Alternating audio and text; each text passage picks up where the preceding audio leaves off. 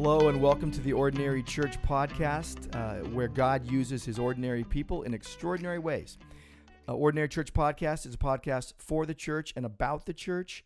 And I'm Mike Shera. Today I'm running solo, and I've got for you here it is five reasons why youth need theological training at church and home.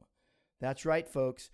Five reasons why youth need theological training. So we're going to get right into it today, and we're just going to go one by one. Number one, the number one reason why youth need theological training at church and home is because everyone needs the word rightly handled, and all scripture is inspired by God and profitable.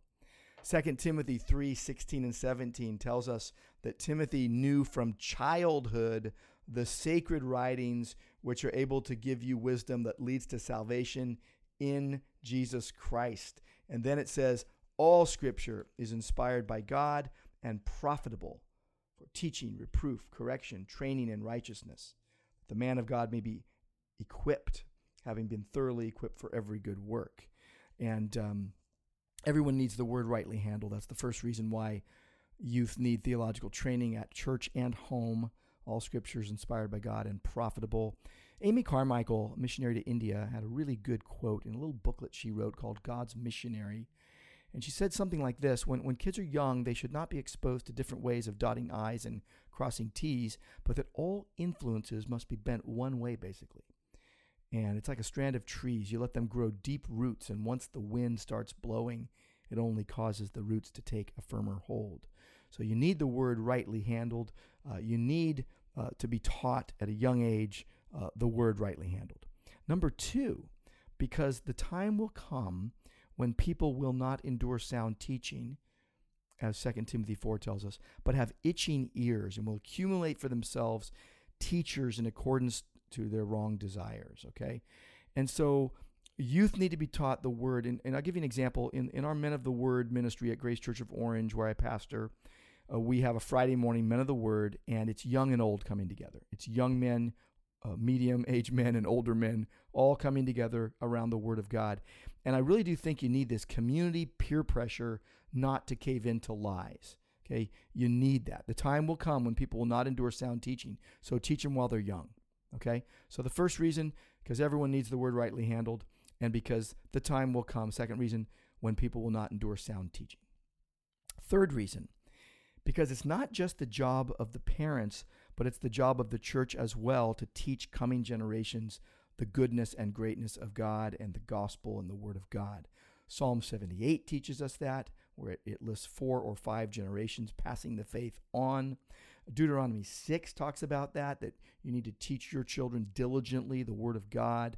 Ephesians 6 talks about it because it's a letter written to the church. It would have been read out loud to the church, and it, it addresses husbands and wives and parents as well as children, all being held accountable by the local church to bring up their children in the discipline and instruction of the Lord. And then Colossians 3 says a similar thing. You know, fathers don't exasperate your children, but bring them up in the Lord. So, but this is teaming up home and church together. Uh, my friend Wanda Parker uh, from Voyagers Bible Church uh, taught me this well. The first disciplers of children are their parents, and but they need other godly adults that will come alongside and teach and mentor.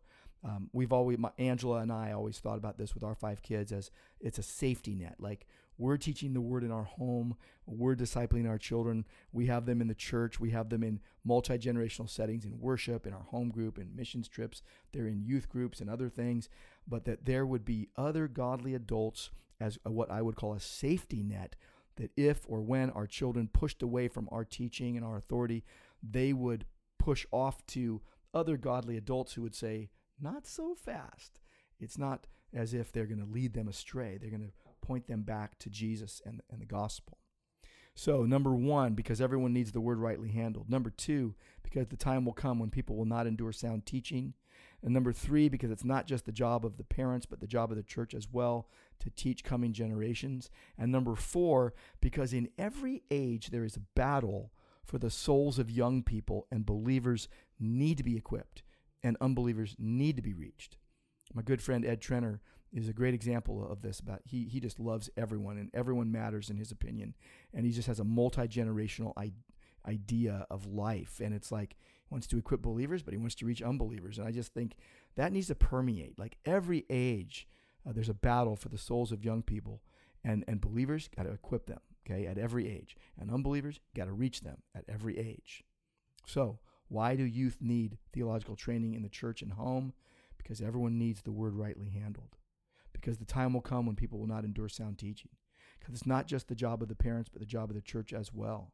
And because in every age there's a battle for the souls of young people, and believers need to be equipped and unbelievers need to be reached. And then finally, fifth and finally, lastly, and this is, you know, this is just so clear. God tells us to do this. Because God tells us to. We're not to settle for childcare and babysitting, okay? And by the way, childcare and babysitting are not a bad thing. They could be a bad thing, but they're not. In a Christian setting, they're not a bad thing. But the best caregivers that I've ever met uh, follow what 1 Thessalonians 2 7 and 8 say. We're well pleased to impart to you not only the gospel, but our very lives because you became very dear to us. So the best caregivers give God's word and their life. I mean, think about it, folks. We're training young lives, we're molding their minds with the word of God. So you go back to 2 Timothy 3, and it's like, yeah, there's going to be all sorts of things happening, but you need to pull that off from childhood. You need to have make sure that people know the word of God and then you know go back to 2 Timothy 2:15 make sure it's the, the word rightly handled. And then chapter 4 of 2 Timothy preach the word in season and out of season. I mean think it foolishness is bound up in, in a child and they need to be trained up. They need to, to, Proverbs talks about listen my son to your father's teaching. Don't forsake your mother's teaching. But this is the church and the home in tandem. Call it a three-legged race. Call it whatever you want. Call it God's design. Here are five reasons why youth need theological training at church and home. Number one, because everyone needs the word rightly handled. Because number two, the time will come when people will not endure sound teaching, and you need to have some community peer pressure not to cave into lives. Number three, because it's not just the job of parents, but the job of the church as well to teach coming generations the greatness of God. Uh, the first disciples are the parents, and other godly adults must be present in the life. Number four, because at every age there's a battle for the souls of young people Believers need to be equipped, unbelievers need to be reached. And number five, because God tells us to do it. Okay, we're to reach everyone with the gospel. All right. Well, that's what we have for you today for the Ordinary Church podcast, where God uses his ordinary people in extraordinary ways. This is for the church and about the church. I hope this has been a benefit for you, and we'll catch you next time on the Ordinary Church podcast. God bless you.